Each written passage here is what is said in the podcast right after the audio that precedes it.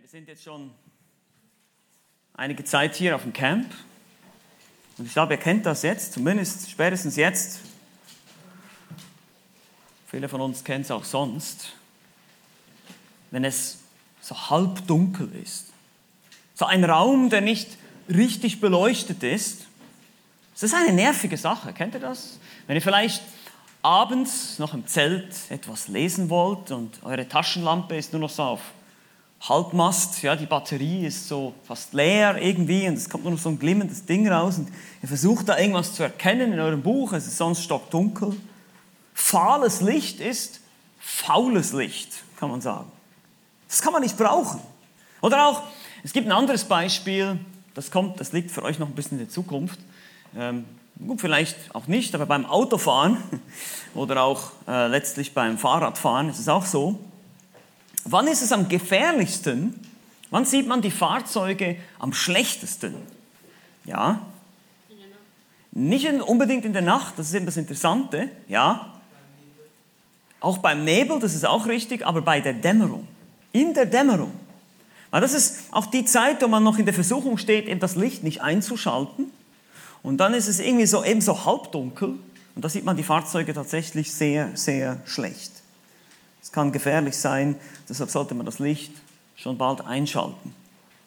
Halbes Licht ist fast wie ganze Finsternis. Halbdunkel ist eben nicht voll beleuchtet. Das ist die Frage, die wir uns heute stellen wollen. Wie sieht es bei dir aus?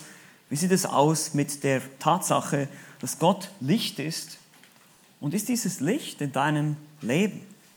Vielleicht aber kurz Wiederholung, 1. Johannesbrief, wir sind mittendrin hier. Johannes der Apostel schreibt an die Gemeinden in Kleinasien. Und es gab da ein Problem in Kleinasien. Und dieses Problem hieß, wisst ihr es noch? Wie hießen diese Leute? Ja, Gnostiker. So, jetzt ist die Frage, wisst ihr noch, was Gnostiker sind? Wer kann mir das kurz erklären? Da hinten sehe ich eine Hand.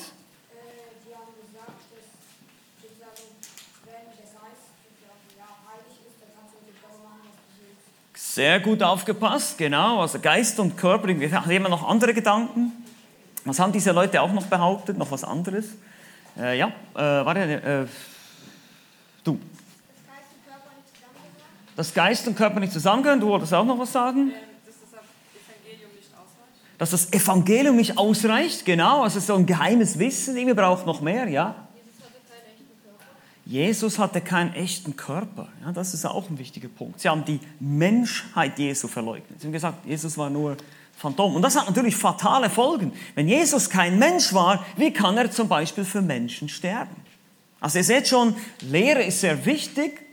Ja, die Wahrheit ist sehr wichtig. Das haben wir gestern angeschaut. Und die zweite Frage haben wir in dem Fall auch schon beantwortet. Das haben Sie so Schlimmes gelernt. Wie hieß dieses Wort nochmal? Wer kann sich da, daran erinnern? Da gab es so ein Wort, ja. Dualismus, sehr gut. Wow, gut aufgepasst, super. Dualismus. Und, und, das bedeutet eben diese Trennung von Geist und Materie. Und das ist typisch auch für griechische Philosophie.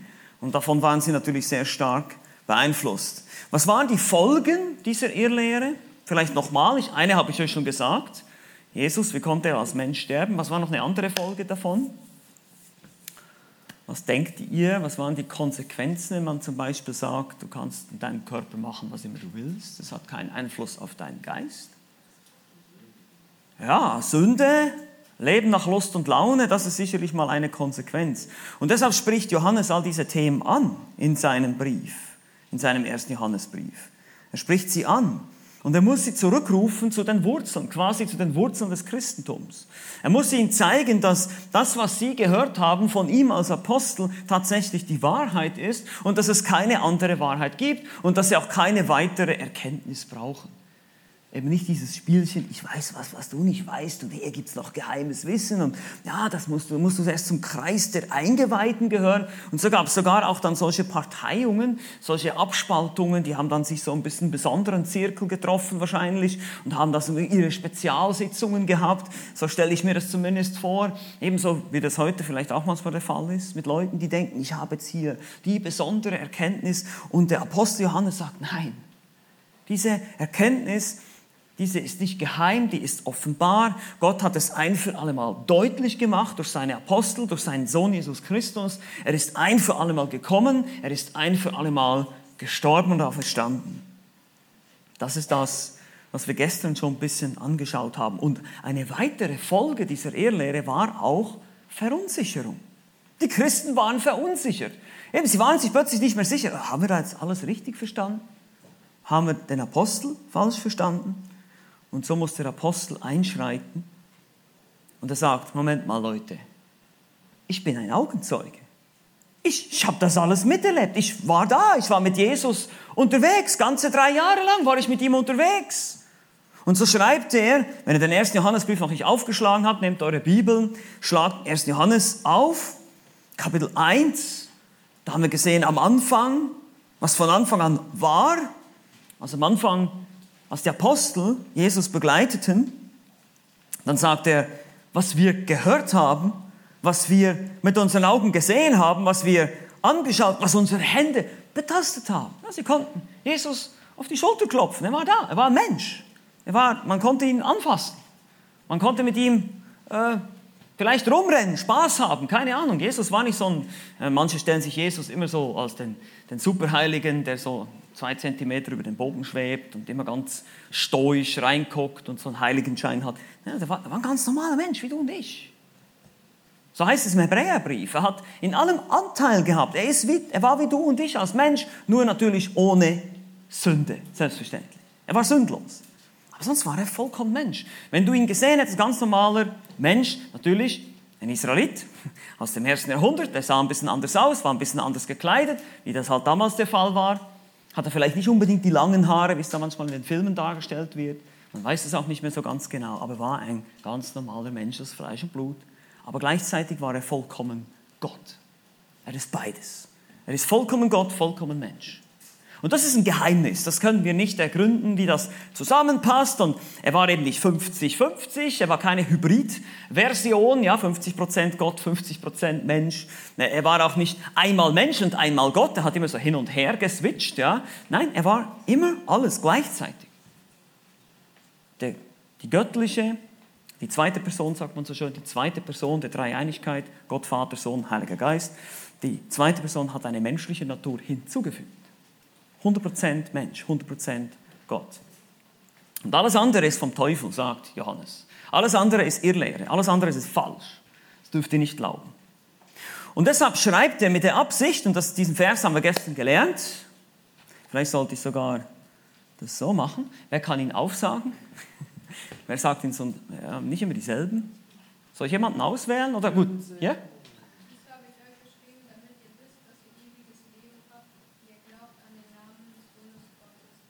Super. Applaus. Dankeschön. Sehr gut, sehr gut.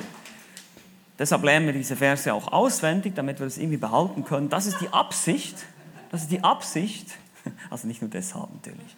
Aber das wird, ich meine, damit, damit wir das behalten können, was ist eigentlich die Absicht des Briefes? Was ist, die, was ist die Idee? Warum hat er geschrieben? Weil das ein Schlüsselvers ist. Deshalb lohnt es sich, diesen Vers besonders auswendig zu lernen. Dass wir verstehen, warum hat Johannes geschrieben. Wir können, ihr könnt euch erinnern, ja, habe ich hier wieder meinen, meinen super coolen Schlagstock. Dies habe ich euch geschrieben, damit ihr nicht vermutet, fühlt, sondern wisst. Wisst. Ihr könnt es wissen, dass ihr ewiges Leben habt. Ich will euch hier nicht drohen, ich stelle das wieder ab. Ähm, damit ihr wissen könnt, dass ihr ewiges Leben habt. Das ist das Ziel. Und Johannes macht es daran fest, was war das nochmal, das Prinzip, woran macht er das fest? Wenn du ein Kind Gottes bist, wird man was sehen können in deinem Leben? Du wirst immer mehr werden wie dein... Ja? Ich habe es gehört? Papa, Vater, genau. Wenn Gott dein Vater ist, ein geistlicher Vater, dann wirst du ihm immer mehr ähnlich werden. Ja, wir werden nicht perfekt sein, das werden wir leider nicht auf diesem Planeten, auf der Seite der Ewigkeit. Und so gibt uns Johannes Kriterien, wo du sehen kannst, ist Gott wirklich dein geistlicher Papa? Ist er wirklich dein Vater im Himmel, so wie es heißt im Gebet, unser Vater im Himmel? Und wir haben gestern mit der Wahrheit angefangen. Die Grundlage für das Christentum ist Wahrheit, es ist wahr. Man muss dazu betonen heute, es ist absolute Wahrheit, es ist objektive Wahrheit. Das bedeutet, diese Wahrheit ist wahr, ob du sie glaubst oder nicht. Das hat damit nichts zu tun. Sie bleibt wahr. Das ist völlig gegen den Zeitgeist, das bin ich mir bewusst, aber das ist mir egal. Weil das ist das, was die Bibel sagt. Okay? Also, es ist wahr, egal was du glaubst, es bleibt wahr. Und du wirst eben, könnt ihr euch erinnern, das Beispiel mit der Wand, ja, wenn ich jetzt glaube, ich kann durch diese Wand laufen, was wird passieren? Ich werde mir den Kopf stoßen. Genau das. Die Wahrheit ist, bleibt die Wahrheit, die Wand bleibt da, wo sie ist. Außer ihr haut das Ding irgendwie raus mit einem irgendeinem Werkzeug oder so, aber sonst bleibt das Ding da. Und so macht uns Gott deutlich in seinem Wort, in der Bibel zeigt er dir und mir die Wahrheit. Das ist wichtig zu verstehen. Er zeigt uns, wir haben heute schon gehört, Daniel hat uns das schon vorgestellt, Bibelleseplan, einerseits chronologisch durchgehen, mal die Geschichte verstehen, das Gesamtbild, aber die gesamte Heilige Schrift verfolgt eigentlich den Zweck, dir nicht nur so eine Art Hosentaschenreligion zu spendieren, wo du sagst, ah, ich habe hier mein Ticket in den Himmel, das kann ich hier in die Hosentasche stecken, habe ich meine Sicherheit, jetzt komme ich in den Himmel, das ist schön, oder Jesus liebt mich, das ist wunderbar. Das ist viel zu oberflächlich. Die Bibel beginnt ja bei 1. Mose und dann haben wir 80 Prozent der Schrift ist das Alte Testament. Und wenn ihr das Alte Testament hört, dann denkt ihr vielleicht an alt und staubig und langweilig. Ja, kann sein. Ist es aber nicht. Es ist äußerst wichtig. Und Gott beginnt, er zeigt uns, am Anfang schuf Gott Himmel und Erde. Nicht die Evolution, nicht irgend sonst was und er schuf sie in sechs Tagen, nicht in einigen Millionen Jahren. Also Gott zeigt uns in seinem Wort, woher wir kommen. Wie ist das hier alles überhaupt ins Dasein gerufen worden? Wie ist das überhaupt? Warum sind wir hier?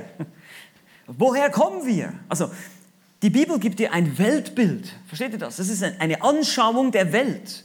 Es geht nicht nur darum, zu wissen, wie man in den Himmel kommt, sondern es geht auch darum, diese Welt hier, diese Welt richtig zu verstehen. Zu verstehen, was ist hier eigentlich los?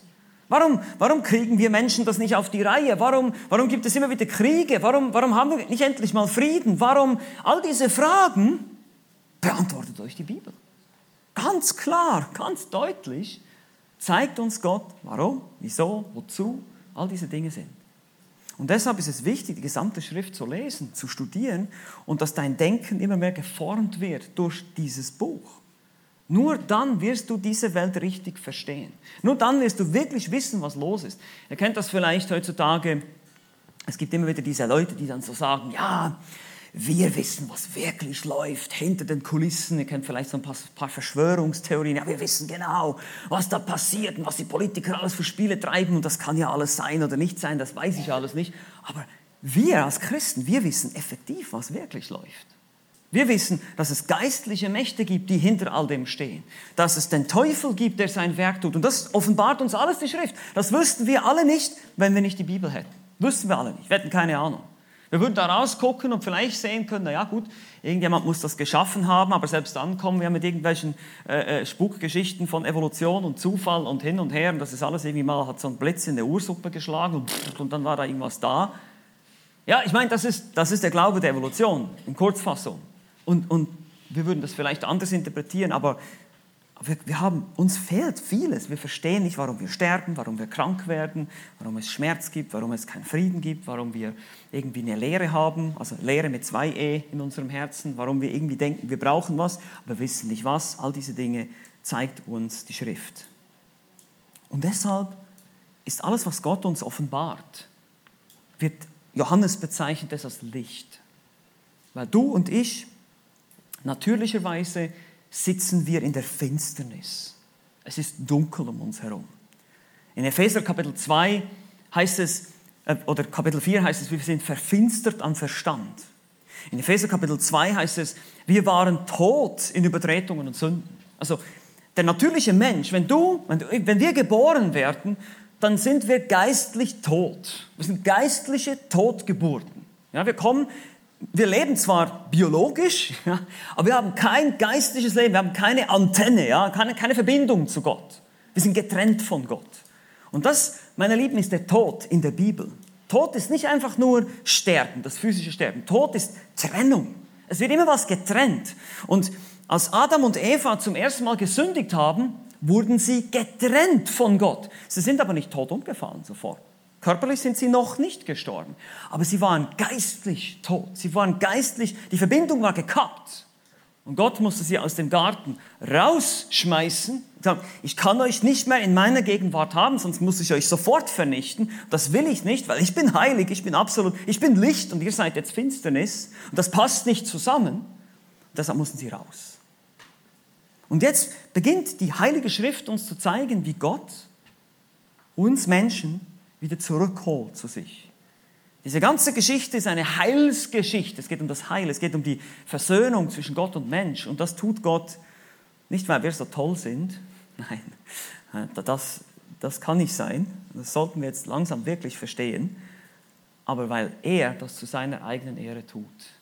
Ihm gefällt es, gnädig zu sein. Wir haben das auch schon gesungen, oder wir werden es noch singen, ein Lied. Es gefällt Gott, gnädig zu sein.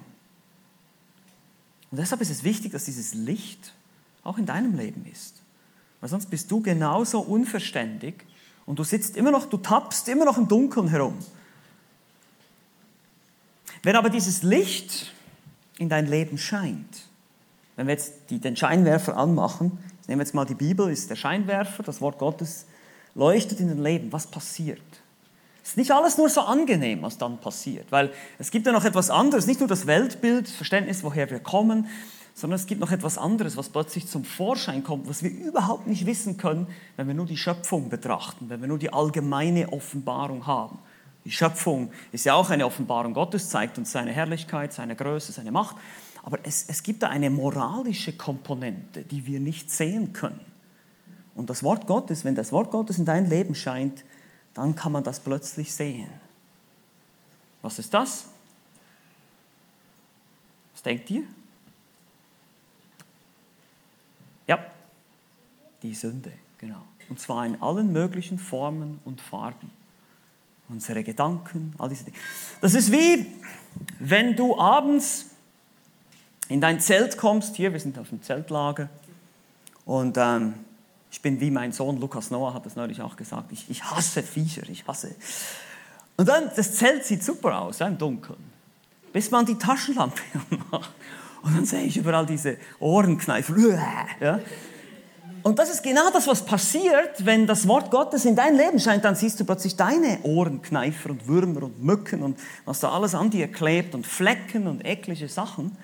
Und das ist wichtig. Wir müssen das verstehen. Gott möchte, dass wir das sehen, damit wir damit, ja, damit wir richtig damit umgehen können. Damit wir, ich will jetzt den Vergleich nicht zu weit ziehen, weil ihr sollt da nichts irgendwie sprayen in eurem Zelt oder so. Aber damit ihr dieses Ungeziefer dann rausmachen könnt aus eurem Zelt, die Sünde aus eurem, aus eurem Leben entfernen. Und das ist die Idee hier von diesem Bibeltext im 1. Johannes, Kapitel 1, die Verse 5 bis 10. Und das wollen wir uns einfach zusammen anschauen.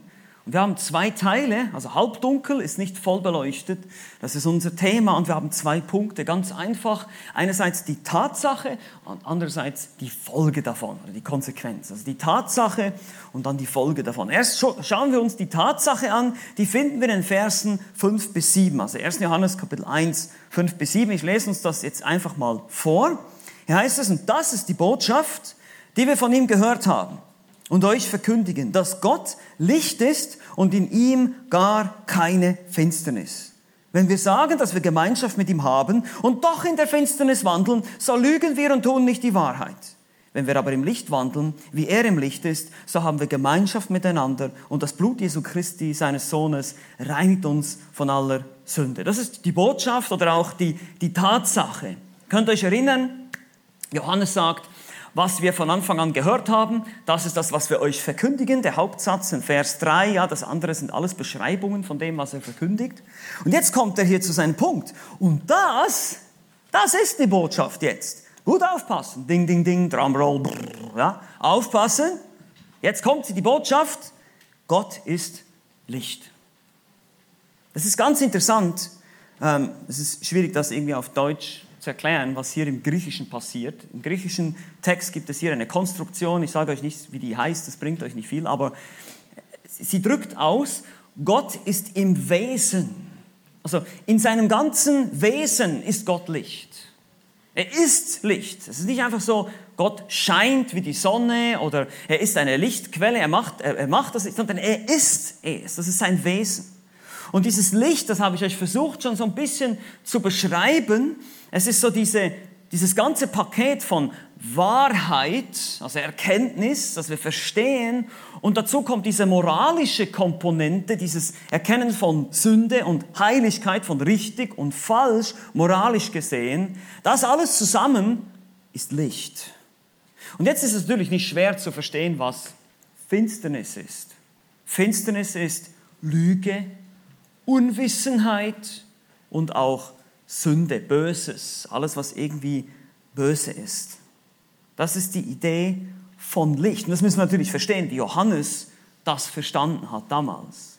Es geht um die Heiligkeit, Gerechtigkeit und Reinheit Gottes. Und er wird im Laufe des Briefes das noch ein bisschen mehr entfalten. Er wird dann über Liebe sprechen, über Gerechtigkeit, über diese verschiedenen Elemente, auch über die Wahrheit, das haben wir gestern schon angefangen. Aber hier ist es so das, das Gesamtpaket Licht. Und man kann auch sagen, geistliches Licht. Das ist die Idee dahinter. Und jetzt macht er einen ganz einfachen Punkt. Eigentlich total simpel zu verstehen. Er sagt, wenn wir sagen, dass wir Gemeinschaft mit ihm haben, und Gemeinschaft, was bedeutet Gemeinschaft? Das solltet ihr noch wissen. Haben wir gestern definiert, ja? Anteil haben. Anteil haben. Anteil haben woran? An dem, was Gott uns gibt, also am ewigen Leben eigentlich. Wir haben Gemeinschaft miteinander, wir haben Gemeinschaft mit dem Sohn, sagt er in Vers 3. Also diese Gemeinschaft, das ist ein Anteil haben. So, wenn ich also sage, und merkt euch das, er sagt,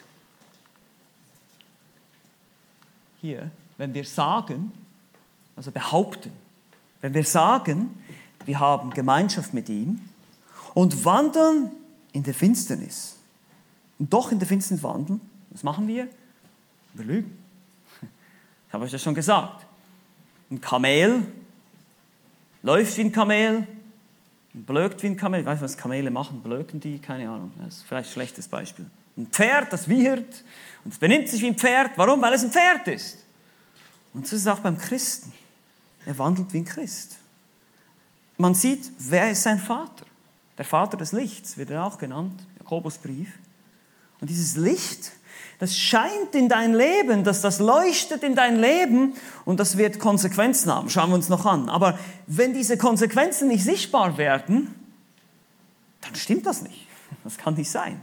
Und das sagt Johannes. Er sagt, ja, wer das nur behauptet, wer, wer nur sagt, ich bin in diesem Licht, aber lebt nicht darin, der ist ein Lügner. Und dann heißt es in Vers 7, jetzt kommt der Kontrast, wenn wir aber, aber, Kontrast hier, das ist das eine, der eine, der sagt, und der andere, der jetzt, was heißt es hier? Der sagt nicht, sondern der tut etwas. Wenn wir aber im Licht wandeln, dann wandeln ist auch wieder so ein Ausdruck, der vielleicht nicht allen so geläufig ist, sagt man heute, ich wandle jetzt zur Toilette, sage ich nicht. Ne? Also sagt man heute nicht mehr. Wandeln bedeutet so viel wie Leben hier in diesem Zusammenhang. Herumgehen ist das Wort, peripateo. Herumgehen, ja, im Griechischen. Also herumgehen, herumwandeln. Tägliche, das tägliche Leben, wenn wir darin in diesem Licht, wenn dieses Licht unser ganzes Leben prägt, das ist so die Idee. Wenn dieses Licht beständig, wenn wir beständig in der Gegenwart dieses Lichts herumgehen, ja, dann heißt es hier, wie er im Licht ist, weil Gott ist Licht, so haben wir Gemeinschaft miteinander. Und dann sagt er, und das Blut Jesu Christi, seines Sohnes, reinigt uns von aller Sünde.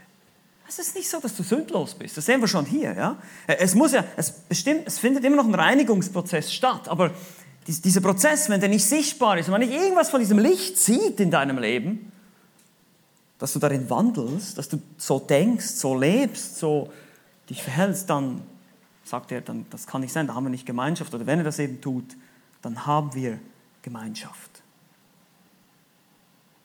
Wer, man, kann, man kann zusammenfassen, wer Gemeinschaft hat mit dem Gott, der Licht ist, der wandelt in diesem Licht. Und ihr wisst jetzt, was ich mit Licht meine. Vielleicht ein anderer Vergleich wäre, Gestern Abend habe ich wunderbar gesehen, Mondaufgang, war wirklich super, ich weiß nicht, wer es gesehen hat. Wirklich war richtig sehr schön, richtig großer Mond. Warum leuchtet der Mond? Wer weiß das? Vielleicht mal da hinten, ganz hinten rechts? Ja, du.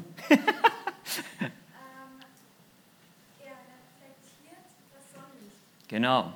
Habt das vielleicht in der Schule gelernt? Die Erde ist ein Planet und der Mond ist ein Trabant, sagt man dem. Der geht um die Erde. Ne? Und der ist nur ein Fels im Weltraum. Der hat nicht mal eine Atmosphäre. Und er leuchtet nur, weil die Sonne von der anderen Seite der Erde den Mond beleuchtet. Die Sonne allerdings ist ein Fixstern. Der hat, ist quasi ein eigener Ofen, der brennt, der strahlt Licht aus. So, die Sonne hat ein eigenes Licht. Und so ist es auch bei uns Christen. Ja? Wir sind wie der Mond, der von der Sonne angeleuchtet wird. Wir sind nicht selber das Licht, aber wir sind von diesem Licht beleuchtet. Der Mond ist vielleicht ein bisschen schlechter Vergleich, weil er ist nur zur Hälfte beleuchtet. Ja? Aber jetzt einfach so als Beispiel, als Illustration. Wir sollen ganz beleuchtet sein. Ja? Das ist der Unterschied zwischen uns und dem Mond.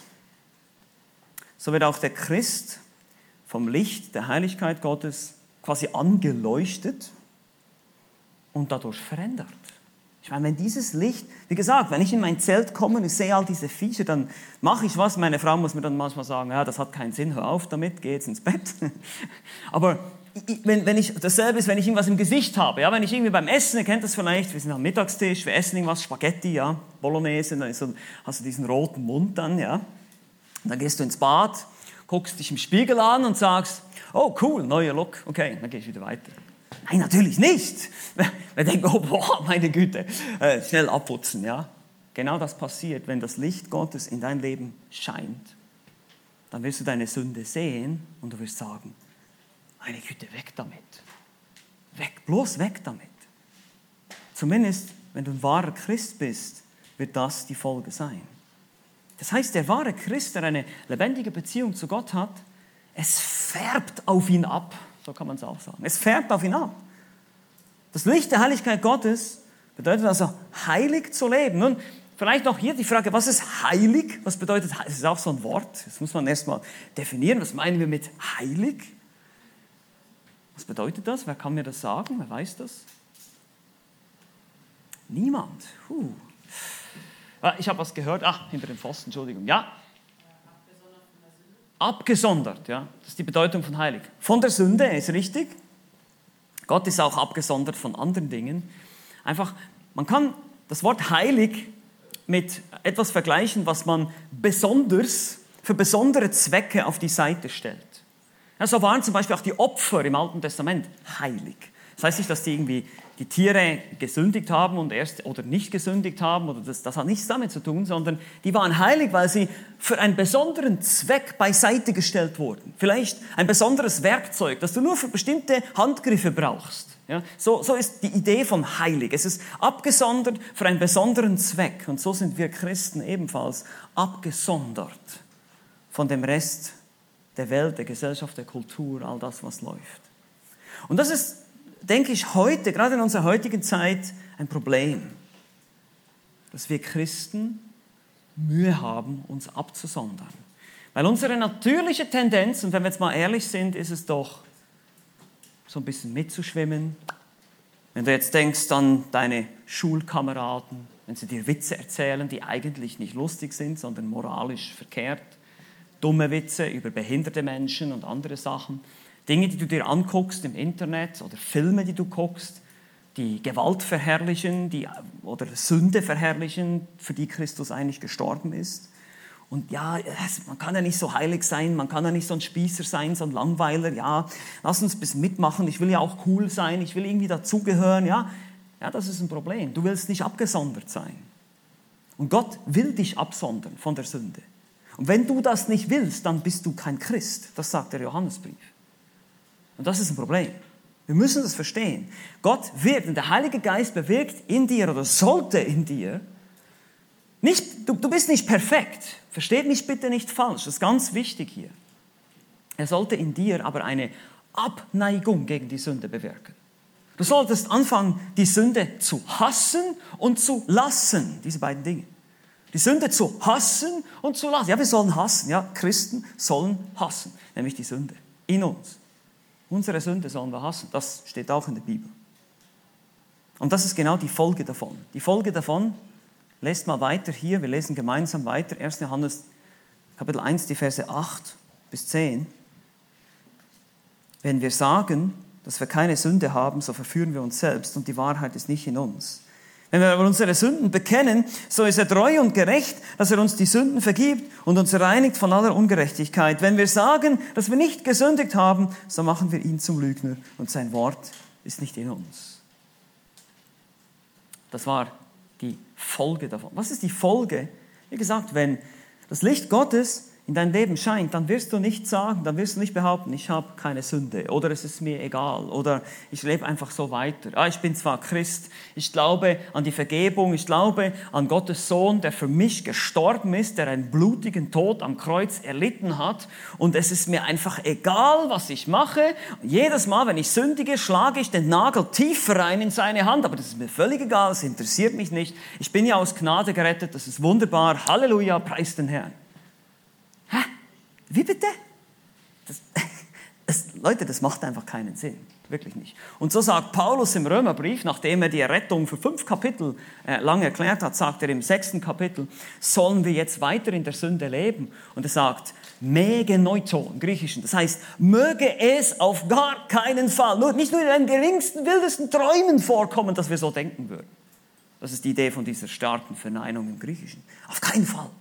Auf gar keinen Fall.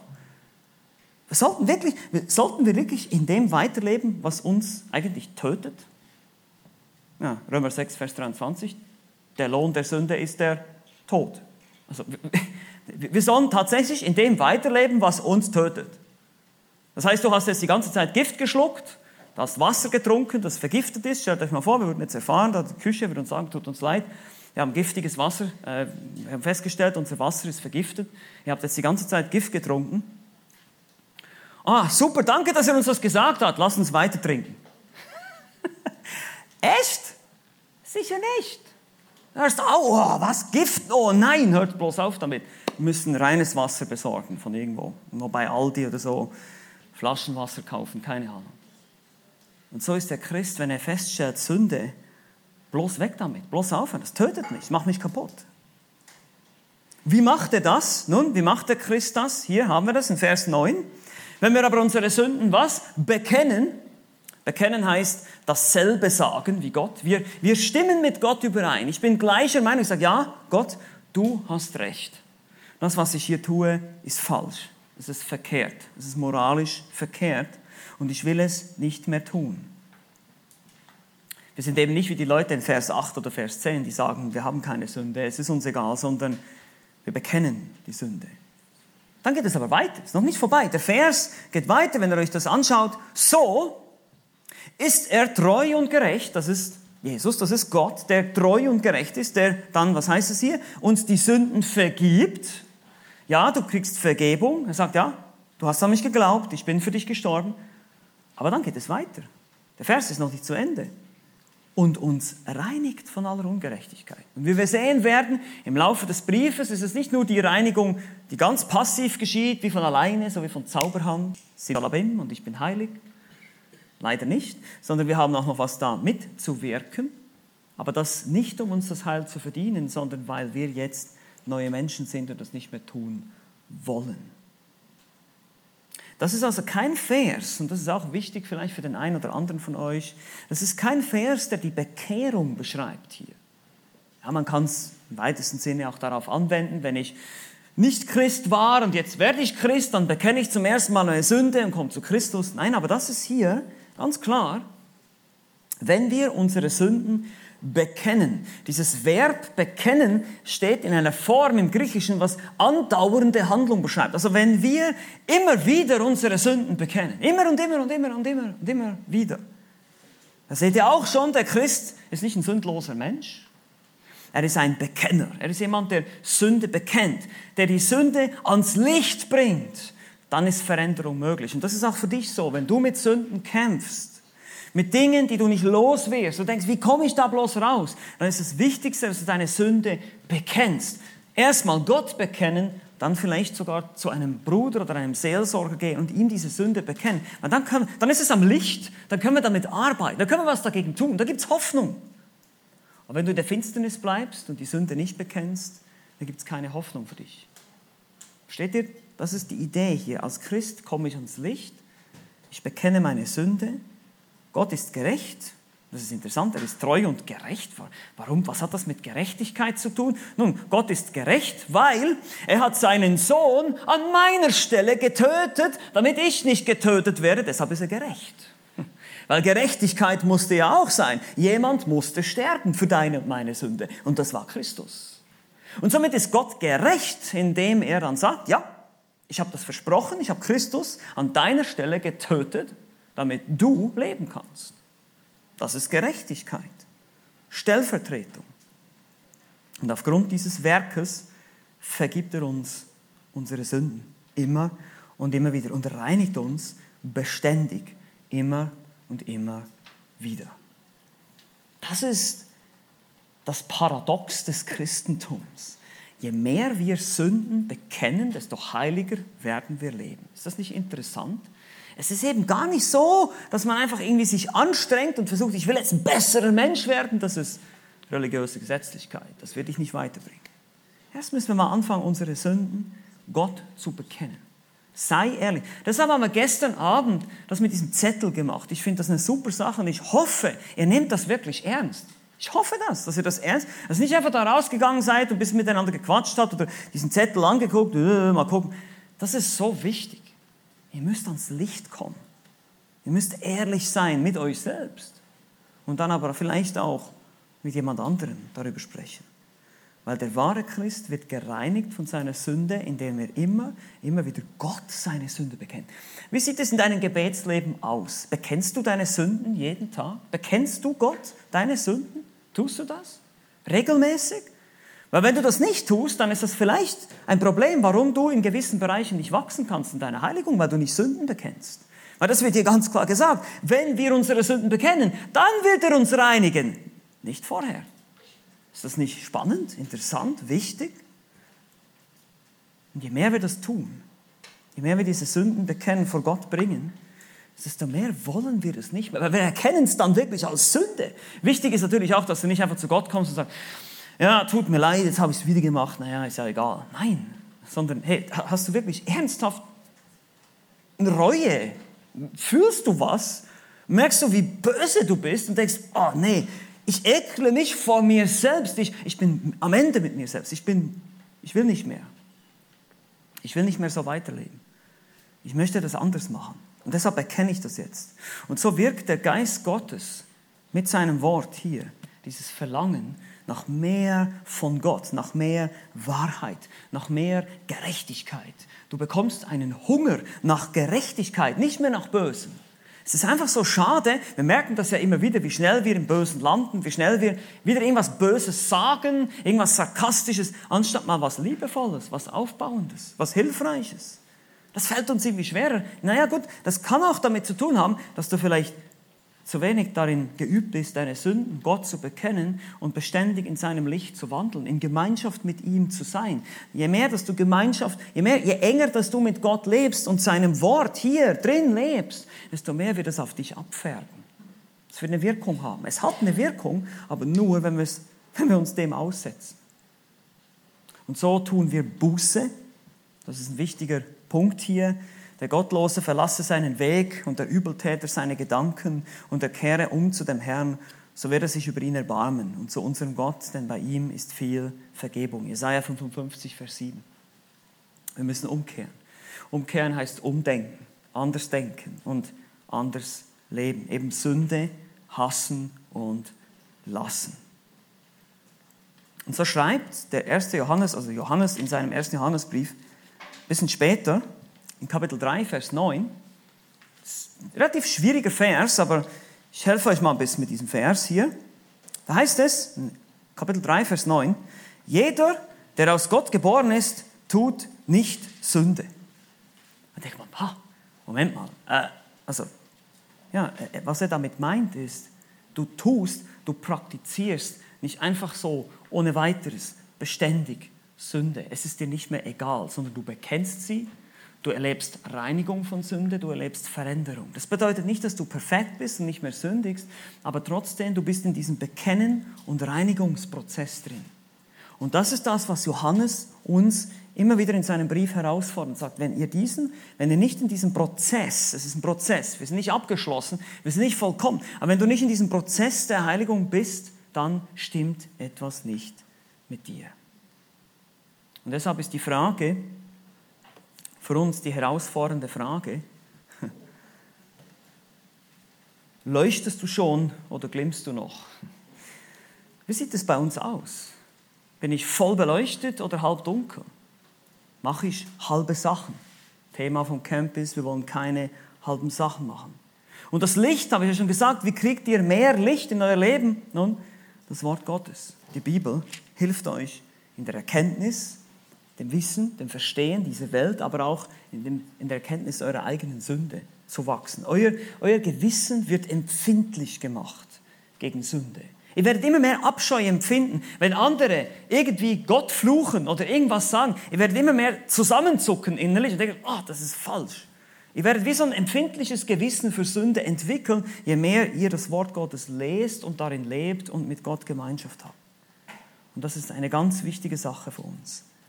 Und das andere, was ich schon gesagt habe, ist, wir müssen die Angst verlieren davor, aufzufallen in der Welt. Wir müssen die Angst verlieren, nicht dazu zu gehören zu jeder Gruppe, vielleicht in der Schule, vielleicht später einmal am Arbeitsplatz, wo immer du sein wirst, was immer du tun wirst, die Herausforderung wird immer da sein, mitzumachen oder sich abzusondern. Nun, ich meine jetzt wirklich, wenn es um Sünde geht, ich meine nicht, dass wir nichts tun dürfen oder nicht mal zusammen mit Ungläubigen irgendwo hin, aber man muss immer sehr vorsichtig sein.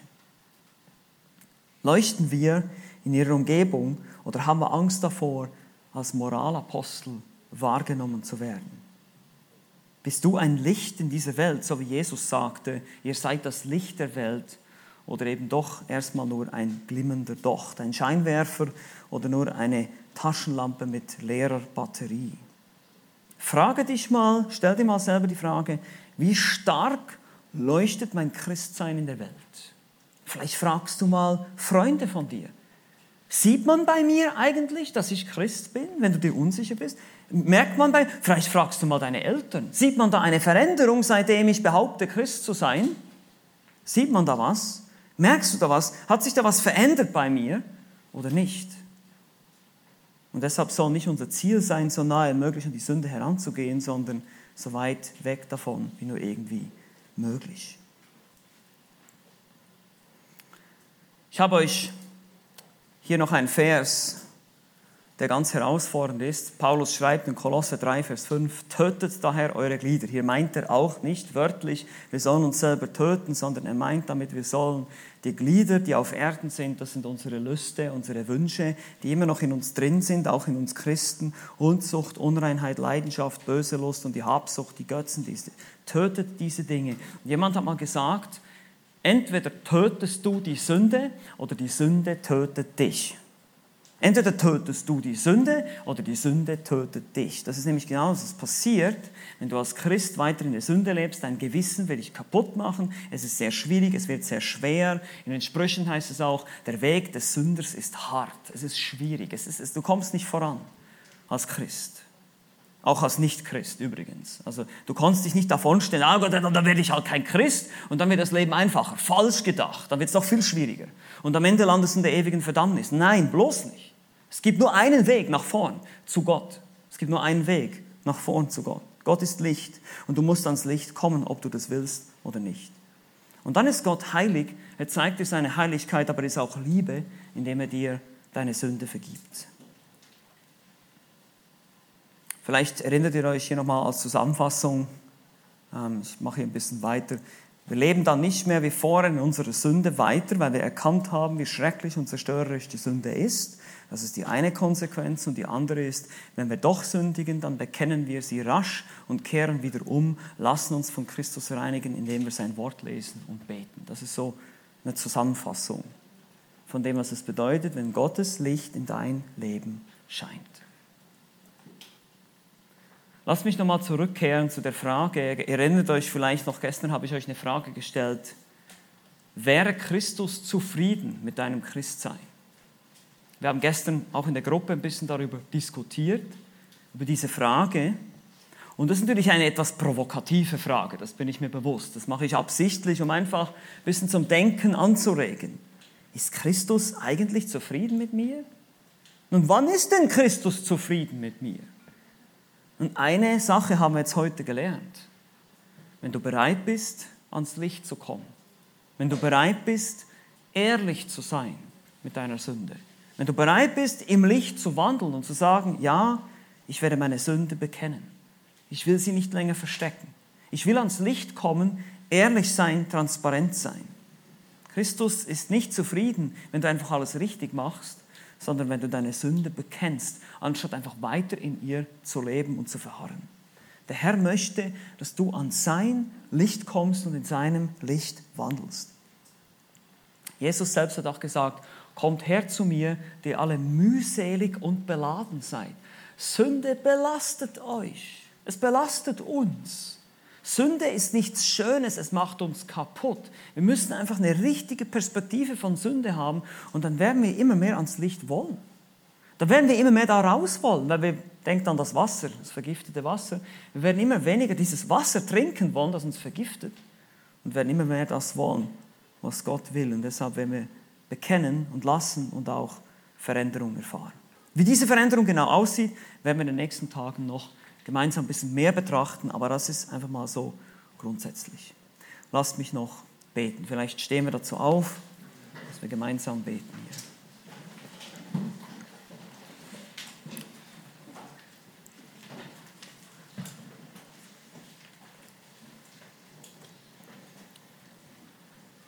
Großer Gott, wir danken dir, dass wir in deinem Wort erfahren, dass du Licht bist dass du absolut heilig, vollkommen, gerecht und rein bist in jeglicher Hinsicht.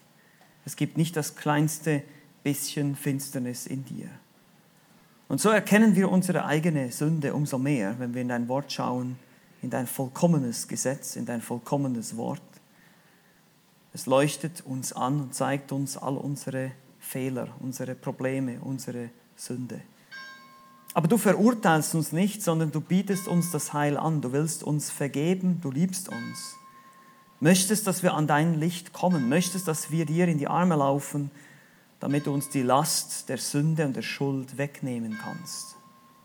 Und so bitte ich ganz besonders einmal mehr für diejenigen, die dich noch nicht kennen oder die das noch nicht so ernst nehmen mit dem Christsein, dass du ihnen hilfst, das wirklich zu überdenken dass du ihnen ein wunderbares Angebot machst, dass sie bereit sind auszuschlagen wegen ein paar weltlichen Vergnügungen, wegen vielleicht ein paar Zielen im Leben, die sie dann nicht mehr verfolgen könnten. Oh, wie schade, oh, wie traurig. Und so soll es nicht sein, so mögest du wirken unter uns, auch jetzt, wenn wir gemeinsam oder jeder für sich in die Bibelarbeit gehen, nochmal über das Gehörte nachdenken, mögest du wirken durch deinen Geist wir können niemanden zum geistlichen Leben erwecken, das kannst du allein tun, Herr. Mögest du gnädig und barmherzig sein mit uns allen. In Jesu Namen.